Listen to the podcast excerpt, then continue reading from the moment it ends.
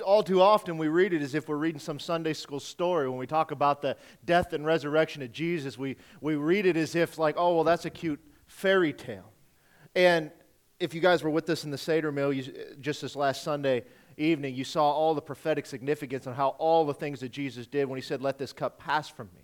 The third cup of the Passover, which is the very cup of which you and I are saved by. That's the cup. He said, This is the cup of redemption. It's in my blood that whoever drinks it will have everlasting life. And that's where we come today as we talk about what we celebrate on the day is the, the resurrection of Jesus. And so we're going to start in Luke chapter 24 and verse 1 to, to paint a little bit of a picture of what's going on on this day. In Luke 24, starting in verse 1, it says, Now, on the first day of the week, very early in the morning, they and certain other women with them came to the tomb bringing the spices which they had prepared. But they found the stone rolled away from the tomb. Then they went in and did not find the body of the Lord Jesus. And it happened as they were greatly perplexed about this, that behold, two men stood by them in shining garments. Then, as they were afraid and bowed their faces to the earth, they said to them, Why do you seek the living among the dead?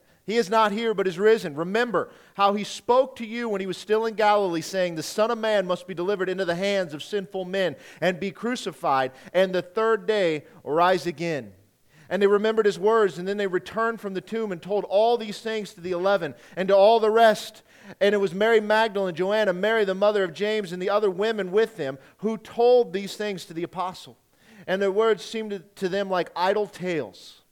And they did not believe them. But Peter arose and ran to the tomb, and stooping down, he saw the linen cloths lying by themselves, and he departed, marveling to himself at what happened. Now, I apologize in advance. I'm a little bit hoarse today. I maybe yelled one too many Go Big Reds yesterday. Uh, but it's just like this that when the women come running to him after what they've seen, they experience, they go to the tomb to look for Jesus. They find nothing, and they turn around, and there's two angels saying, Why are you looking for him here? He told you that on the third day he's gone. He ain't going to be here. Why are you looking for him? Why are you looking for the living among the dead? Why are you looking in the tomb? And of course, they're shocked Shouldn't have been. He told them it was going to happen. But they were shocked and they run back to the apostles. And the apostles, and this is the part that I love, he says it seemed like they were idle tales. Or maybe they were just making it up. That's another way to put it.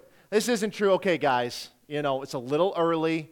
Maybe you need some sleep. You haven't had coffee. You didn't stop by Starbucks on your way to the tomb. That's the problem. You need a little caffeine in your system. It's idle tales to them. But you know what? The problem is, is that most of the church world today looks at it in the same manner. It's a cute story. It's a day that we come together and we maybe we worship God and maybe maybe we spend a little more time with family and maybe we reflect, but we don't look at the seriousness of what happened. And that's what we're going to focus on today is that we're not going to focus on the death of Jesus. That in and of itself is important. And there's all of these things that led up to that that were precursors and that were laid out ahead of time. For thousands of years, the Jews waited their Messiah. Messiah ben Joseph, Messiah ben David. They were expecting two different Messiahs to come once instead of one that's going to come twice. And the death of Jesus baffled them. It baffled everybody. It's something that baffles people today. You know why it's so confusing and why it's hard for people to accept this as a, le- a legitimate uh, event in history? Is because people rise from the dead. Don't know about you. I've never met one. If you have, see me afterwards. Maybe it's a zombie apocalypse and nobody knows it yet. There's not a natural expl- explanation for this. There's no way you can look at it and say, oh, even doctors, if somebody is brain dead, and then they come back. They have no explanation. They can restart their heart. They can get the organs going. They can put them on machines to keep them alive. But once that person's brain dead, it's over. There's no coming back. And yet, there are every year you read about different stories where and all they can say, we don't know. Because it's not possible. We can't. We have no explanation for this. Now imagine the apostles here. They spent all of their time with Jesus. He dies. They think it's over. They go back to life. They're doing everything that they can. And then all of a sudden, here come the ladies, and they say, you know what? He's not there. He's risen. Of course, they think it's an idle tale. The reason for this is we have no natural explanation. We look at the world around us, and this natural world is as if this is the source of all information, as if there's anything, can't be anything supernatural. It's not possible. People deny the Bible and the very fact that it says things that happened that are impossible, like people rising from the dead. Jesus wasn't the only one, he was the most important one. And so we see this every passage in the Bible about Jesus raising from the dead is what separates the Christian faith from all other religions. Is that our God came to die for us. Where most of the time it's a requirement that you die for your God. Jesus isn't looking for people to die for him, he's looking for people to live for him. And there's a big difference. We don't have an impersonal God. We don't have somebody that we can't talk to, that we can't worship, that we can't have a relationship with. We serve the true God, the creator of all things, and he stepped into his creation to make things right on our behalf. In 1 Peter chapter 1, in verse 20 says, He indeed was foreordained before the foundation of the world, but was manifest in these last times for you, who through him believe in God, who raised him from the dead and gave him glory, so that your faith and your hope are in God. How important is the resurrection? It's the very event that gives your faith and your hope ability to believe God that he is who he says he was, that Jesus was foreordained. And Peter was the one that just ran to the tomb that we just read about in Luke. He was that guy. And yet here he is. We saw him. He is an eyewitness. But what if this didn't happen? What if this is some fanciful story? What if it was all made up? In a world that's full of doubt and all around us, how do we live by faith in something that we did not see? We were not there. It's asking a lot. And we're going to begin to look at some different things here. We're going to use what's called abductive reasoning. And we're going to go through and look and say, how can we explain the resurrection? Because you know what? There are people who deny it, and they have all sorts of different reasons of why they deny the resurrection, and they, they explain away what happened and the things that took place. And there's two terms that we're going to use. The first one's possible, the second one is reasonable. Everything is possible. But based on the things that we see and the things around us, what is the most reasonable explanation for the reality that we live in? It's possible that little green men from space came down and, and put you here specifically, just you, you individually. Your mom mama's an alien, you didn't know it. It's possible, it's not reasonable. There's no evidence that would point to that. And so when you look at this, and you look at death and all of these things, there's basically four ways people die, right? Natural death, accidental death, suicide, and homicide. You can look at it any way you want. And when a detective goes in and tries to figure out what is going on with this person, they have to start with these four possible causes because there is no other cause of death. It's one of those four. And based on the evidence that they see in the room that they're in, they have to explain it. Now, if, if they see a knife sitting in somebody's back, you can pretty much rule out suicide. I suppose it's possible, but it's not very reasonable, right? If they see somebody was shot in the back, you could do the same thing. But it could be accidental, I suppose. I mean, any of these things could be accidental. But if you saw bloody footprints that were walking outside of the building and then you found the gun with somebody else's handprints on them, then suddenly we're looking at one and only one. We have to make our determination from inside the room. And so when you look at all of these different things, that's how we're going to look at this and see what is going on because there are three there are four things that everybody agrees on as far as the death of Jesus. Historians, even people that don't believe that Jesus was the Son of God, they do not deny that he was a literal person in history. There are so many writings about him outside of Scripture that they cannot deny that this man existed because he existed. But when it comes to the idea of a person dying in the way of the cross, as the Romans did, this, this version of torture that they would put people on, that video we just watched, and I know it's graphic, does not do justice to what they actually went through. But it's by far the closest thing you're going to see. Jesus was absolutely unrecognizable. So when it comes to this, they all of them, skeptics, believers alike, will agree that Jesus died on the cross and was buried. Most of them will say, yeah, okay, he died and he was buried. The next thing they'll do is that, yes, the tomb was empty, certainly, and nobody ever produced his body. They'll agree with that. The third thing is Jesus' disciples really believed that they saw Jesus resurrected from the dead. That doesn't mean they believe it's true, but the disciples believed that it was true.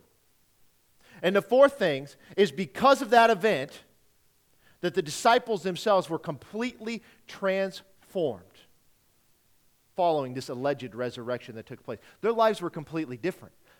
You look at Peter and the life of Jesus, and you look at Peter in, in the book of Acts, he's a night and day different man. He's not the same guy. And so here are some things that they come up to explain what happened. Because you know, he didn't resurrect from the dead. That doesn't happen. The first one they come up with is that the disciples were wrong about Jesus' death. He wasn't really dead, they just thought that he was dead. Skeptics offer this as a possibility. Couldn't be. Now, there's some problems with this, obviously. First of all, he certainly, if he wasn't dead, it would explain why the tomb was empty. And it would explain why they saw him, because he wasn't really dead, right? So that part is explained. But one thing that we forget about is that you and I, we live in a different world than they live in then. I mean, if you walked into the room and you see somebody laying on the ground, what's the first thing you're going to do if you don't know if they're alive or dead? It's going to be one of two things. You're going to check their pulse and you're going to listen for breathing, right? That's the way we do. But what happens when somebody dies in our, our if they die in our home, say, say somebody that you love is near death and they're going to pass in the home. As soon as, as they pass, the coroner comes and takes them away, right? We don't really touch them, we don't maneuver the body. That's not how it worked back then. These guys handled death all the time. People would die, they had to take care of it. Why do you think they wrapped him in the clothes? Why do you think Mary was going to the tomb in the first place? They were going to perform some of their, the rituals that go with it because everything was on, it was Passover. And it was getting into the high Sabbath, and they couldn't do anything about it. But three things that happen when, when somebody dies is first of all, temperature loss. They get cold, right? The second thing is they get rigid. And there's something called lividity. Okay? These are all chemical reactions like rigor mortis and things like that. When the heart stops beating, all of the blood puddles down to one thing. If they're laying on their back, that's why you'll see bruising on them if you've ever, ever been around anything like that. In essence, when you look at a dead body, it looks very much like a dead body, right? No question. I mean, there's just, it's hard to deny that. Everything about it. And these guys, they weren't doctors, but they didn't need to be because Jesus' body was beaten so badly that he would have gone into what's called circulatory shock. I mean, it's just this happens when somebody's in a car wreck or anything like that, and something happens either pericardial effusion or pleural effusion. Pericardial effusion is this fluid membrane that's around the heart, builds up. Pleural effusion is the same thing around the lungs. And there's something in here, this little piece of evidence that we often don't understand is that you saw it in that video that when they jabbed him in the side with the spear, the blood and the water flowed out we did not discover that until the early 1900s. It's called pleural effusion. The disciples didn't know about that. They simply wrote down what they saw happen. That was it. For years, the early church fathers were trying to make something out of this, something spiritually significant. That, well, maybe the blood has to do with the atonement and water baptism and all of that for hundreds of years because they didn't know about this stuff that we know now. But what did the disciples do? They wrote down what they saw that alone gives credibility that he was dead. Because that's what we see. There's all these different things that we can look at when it comes to this, but the bottom line is dead people look like dead people. I have that line from the sixth sense going through my head. I see dead people. I don't know why. I apologize. Father, forgive me. I know not what I do. It's bad. Squirrels with knives running through my head. This is my world, folks. Okay. But but the bottom line is is that they look they handled dead people. They were around dead people. I mean, many times people died in their early 30s and 40s. They didn't live long lives back then. They were constantly burying people. They were around them. They knew what they looked like, what they felt like. Another thing that they come up with to explain away the resurrection is that the disciples lied about it. They made the whole thing up. They ran in, they stole the bodies, put on the greatest farce in all of human history. Right? Now, this would definitely deal with the empty tomb because you explain that the disciples stole the body. And certainly, the observations of the resurrection that people, you know, that they were saying that they saw him because they would be making the whole thing up. But what that doesn't account for is the transformation of the lives of the apostles. Now, if you're not super familiar with scriptures, some of that won't make sense to you. But all of these guys died for their faith, every one of them. In fact, let me read you this list. Andrew was crucified. Bartholomew was beaten, then he was crucified. James, the son of Alphaeus, was stoned to death. James, the son of Zebedee, was beheaded. John, uh, the guy who wrote the book of John and the book of Revelation, was boiled in oil, but that didn't kill him, so he was exiled to the island of Patmos for his faith. Okay? Judas, not the Iscariot, not the one that we see that took the 30 pieces of silver, he was stoned to death. Matthew was speared to death. Peter was crucified upside down because he didn't feel he should be crucified in the same way that his Savior did. Philip was crucified. Simon was crucified. Thomas was speared to death. Matthias was stoned to death. I mean, this, they did not have a happy ending, folks. And the thing is, is here, if you're making the whole story up, why wouldn't you just tell the truth? If you stole the body and you're going through, why are you willing to die? Now, you may be thinking, now, wait a minute. People die for their faith all the time. Look at Muslims as an example, right? They're willing to blow themselves up in the name of Allah, Allahu Akbar, the things that they say. They're willing to do that. So, therefore, people are willing to die for their faith. There's a caveat here is that people will die for something they believe is a truth, even if it is a lie, but they believe it's a truth. They do not die for a lie that they know is a lie. You see, these people believe wholeheartedly in what they're doing, that this is the truth, and therefore we must do this, and this is our way into heaven. But if you were one of the conspirators making up this whole story, that Jesus resurrected, but you knew where the body was, I'm sorry, you're not going to take that beating. You're going to give up. Somebody would have. Because in the book of 1 Corinthians, it talks about you've got the 12 disciples that all saw him, and over 500 other people that saw him. And I'm telling you guys, one of them would have given up. One of them would have. You only need one to make the story not true. None of them ever did. Another one that they come up with is that the disciples were simply delusional, that they were so grief stricken that they just thought that they saw Jesus resurrected. Okay? Now, this does not explain why the tomb was empty, right? Can't explain that away if they just thought that they saw it. And it only accounts for the resurrection experience, their, their transformation at first glance. But you ever notice that when someone dies, our natural tendency is to begin to think all of the best of them, right? Even if it was somebody you didn't really like, you begin to think about the good characteristics and stuff. I remember saying when I was in high school, my freshman year, I had a good friend of mine was killed in a car wreck. Now, this young man was not well liked. Um, he was picked on all the time. It was bullying before bullying was a, you know, a buzzword. But I mean, he was just, he, he had a rough go. And so he was picked on all the time. But as soon as he was killed in that car wreck, there wasn't a student in that school that was not crying over him and talking about how great of friends they were, even though they never talked to the kid unless they were making fun of him about something. But all of a sudden, everything changed. We're grief stricken. They're, they're, they're suppressing any negative emotion they would have had, and now we're grieving for this. So it's one thing to remember somebody with fondness, but it's another thing to imagine this elaborate, detailed history that never happened. That's also consistent from beginning to end. The stories of Jesus about the post resurrection thing, the 40 days that, or the, the time that he was here with everybody, and all of that, all of it's consistent throughout Scripture. And the writings of Paul is consistent. And the writings of Peter is consistent. I mean, if they were simply delusional, they would have to come together at some point and have this hallucination, uh, you know, say, hey guys, this is what happened. But here's the other problem is a person may have a hallucination, but groups of people do not. There's no such thing as group hallucination that's not chemically induced. Right? Everybody's claiming to see the same thing. Paul in 1 Corinthians says, hey, go and ask any of them. Many of them are still alive of the 500 people. If he didn't really resurrect, how can that be possible? It's not. Here's another one that they come up with that, that the disciples, there was an impostor. It was a, a, a fake Jesus, bizarro Jesus. Old Superman. Okay, never mind. Tough crowd. Here we go. That he was this fake guy, looked like Jesus, sounded like Jesus, went around, convinced the disciples he was the real Jesus. Now, there's a lot of problems with that but it would certainly account for the resurrection observations, right? Hey, we saw him. And it would also account for the transformed lives of the apostles because, hey, there he was. But there's several different things. First of all, it would require a different set of conspirators. You'd have to get more people involved because they'd have to not only steal the body, they'd have to make the body go, go away. But then this impostor has to have the same scars because remember, Thomas saw the scars, put his fingers in the hands and uh, the nail holes and all that kind of stuff. Number one. Number two, he's got to sound exactly like Jesus. These guys spent every day with this man for three years. Every day. It's like when, when your husband or your wife calls you up, they're not like, you know, if it's Paul calling Sherry, like, hey, Sherry, this is Paul. He, she knows his voice. Now, she may regret that at times, but she knows his voice. She knows what he sounds like. You don't have to sit there and it's like, oh, who is this? Paul who?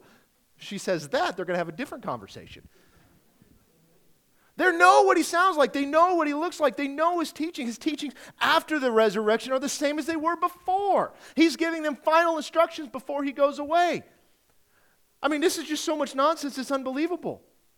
And then this guy would have to be so familiar with the mannerisms, the statements, and everything to convince the disciples. Everything. I mean, it just it doesn't work. It's not possible. Okay? Well, here's another one. This is one of my favorite. Disciples were influenced by limited spiritual sightings. Now, this is a new one that's recently come out. Um, it's interesting that one or two disciples kind of had this vision of Jesus that he resurrected, and uh, he, he went around and he kind of convinced everybody else that, you know, oh, hey guys, we saw this. Oh, well, then we saw it too. Now, you see some of that stuff because you notice when, there, when there's uh, an accident or something, they try to get the witnesses separated so that their stories don't begin to get meshed because there should be some different things because you're going to see something a little different than I would see something. And so they don't want it all together. That's why they separate them. But there's problems here because it might explain some of the transformation in the lives of the apostles, certainly, but it does not explain the empty tomb. And if this is the case, then the explanation in Scripture would be inconsistent with the resurrection versus what happened. So it's possible for someone to persuade a few people, but it's not reasonable to think that they're going to persuade everybody. Over 500 people. Some of the other ones that come out, the, the disciples' observations were later distorted and they made Jesus more than what he was. Now, that is complete and utter nonsense. Because they'll accept the fact that Jesus may have been a wise teacher or something like that, but that was about the extent of it. He was kind of some sage of some sort. And this might account for the empty tomb, assuming that the body was taken away, but it does not explain the early claims of the apostles that were related to the resurrection. There were some of them that were just so um, accurate. The earliest accounts of the disciples' activity after the crucifixion is seen cited of Jesus in, in, several different sources. And the students of the disciples themselves record the exact same story. It's called the transfer of information. They write down Origen, as an example, his name is an early church father in the 100s. He was a disciple of John. John, his story of the resurrection is the exact same one that we see in Scripture. And you continue to see that thing trans- transferred for years and years and years. The disciples have the story right. I mean, you begin to look at all of these different things that are possibilities, certainly. There's certainly possibilities. But not one of them gives a reasonable explanation based on all the evidence that we see when we look at the things of Jesus, of what's going on in his life and what happens in this resurrection account. And then you've got the apostles who are never again the same. And every one of them willingly laid down their lives for this man, for this story. And if they were making it up, that would not have happened. Leaves us with just one possible conclusion that disciples were reporting exactly what they saw because it explains the empty tomb. It explains all the observations of everybody that saw everything that's claimed in Scripture. It, it, it, explains the transformation of the apostles' lives and how they were forever changed in the mission. You've got Paul as an example who was a Pharisee and he was a, a higher up in the world of the, the, we'll call it the church world of the time. That's not what it was, but that's for our understanding. That's basically what it was. And so all of that's going on. Paul gives all of that up after a supposed vision of Jesus on the road to Damascus. He was on a mission to kill Christians. He had the blessing of the Sanhedrin, which was the high court in that day. And as he's heading out on his mission, Jesus appears to him. And his life's forever changed. His entire mission changed. Now he's going around and growing the church. How does that happen unless it was true? The problem is, is that people can't accept this is because the believe in this requires the supernatural because there is no other explanation. So we've got several truths. The tomb in which Jesus was buried was certainly discovered empty, but there's another problem. Who was the one that discovered it? The women. Now, today, not a big deal. Back then, big deal. Very big deal. Because women did not, they were not considered um, viable witnesses. Let me read you a couple of, of quotes here from a man named Josephus. I think I've got this up there. Do I have that? Yep. But let not the testimony of women be admitted on account of their levity and boldness of their sex, nor let servants be admitted to give testimony on account of the ignobility of their soul, since it is probable that they may not speak truth either out of hope of gain or fear of punishment. This is Josephus. He was an early uh, Roman historian. He was a Jewish man. He was authorized by the Romans to write down the history of the church. Or, excuse me, I should say the history of the Jewish people, not the church. Here's another one right out of the Talmud, which is a Jewish book. Any evidence which a woman gives is not valid to offer. Also, they are not valid to offer. This is equivalent to saying that one who is rabbinically accounted a robber is qualified to give the same evidence as a woman. Okay? Interesting. Here's another one. Sooner let the words of the law be burnt than delivered to women. Not well thought of at all. Why are the women the ones? If you were making this story up, then you're going to be the one that goes and finds him and sees him there, right? But it's not the women.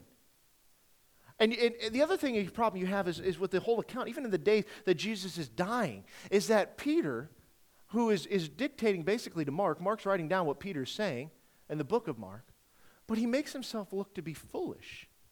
Now, if you're writing a book about yourself, remember, you're always the hero. You're the good guy. You don't talk about how you deny Jesus even to a little girl. You don't do it three times. You don't, you don't talk about that. You leave that part out.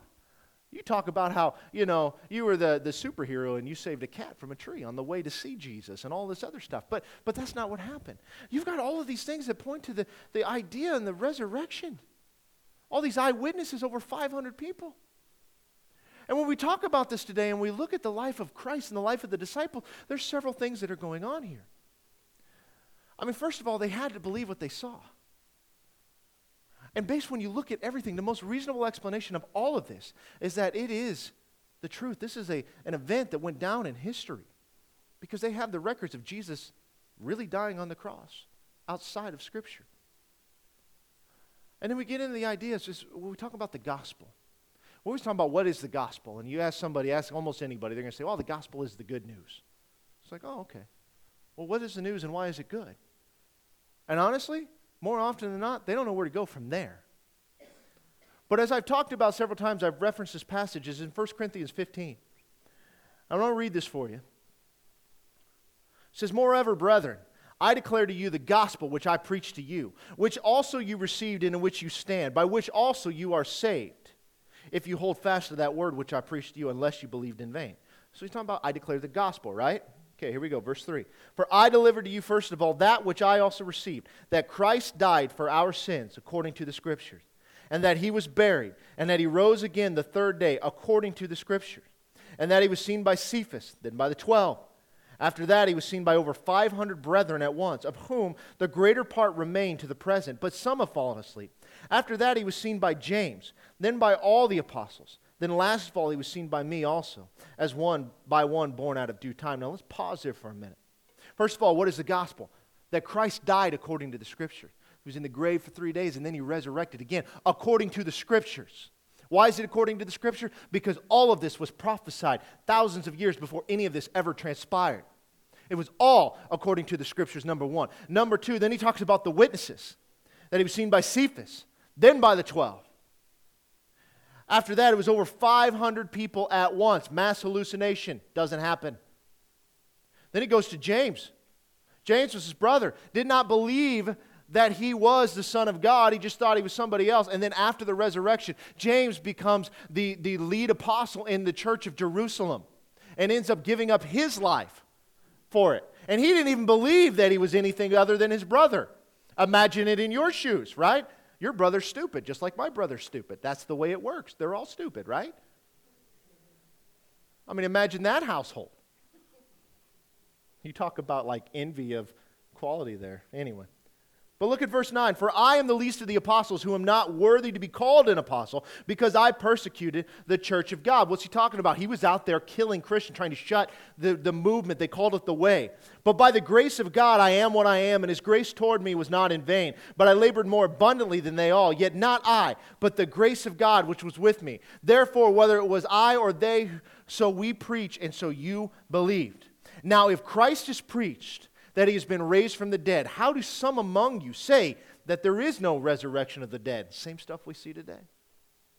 But if there is no resurrection of the dead, then Christ is not risen. And if Christ is not risen, then our preaching is empty and your faith is also empty. Yes, and we are found false witnesses of God because we have testified of God that, we ra- that he raised up Christ, whom he did not raise up. If in fact the dead do not rise, for if the dead do not rise, then Christ is not risen. And if Christ is not risen, your faith is futile, and you are still in your sin. Then also those who have fallen asleep in Christ have perished. If in this life only we have hope in Christ, we are all men of the most pitiable.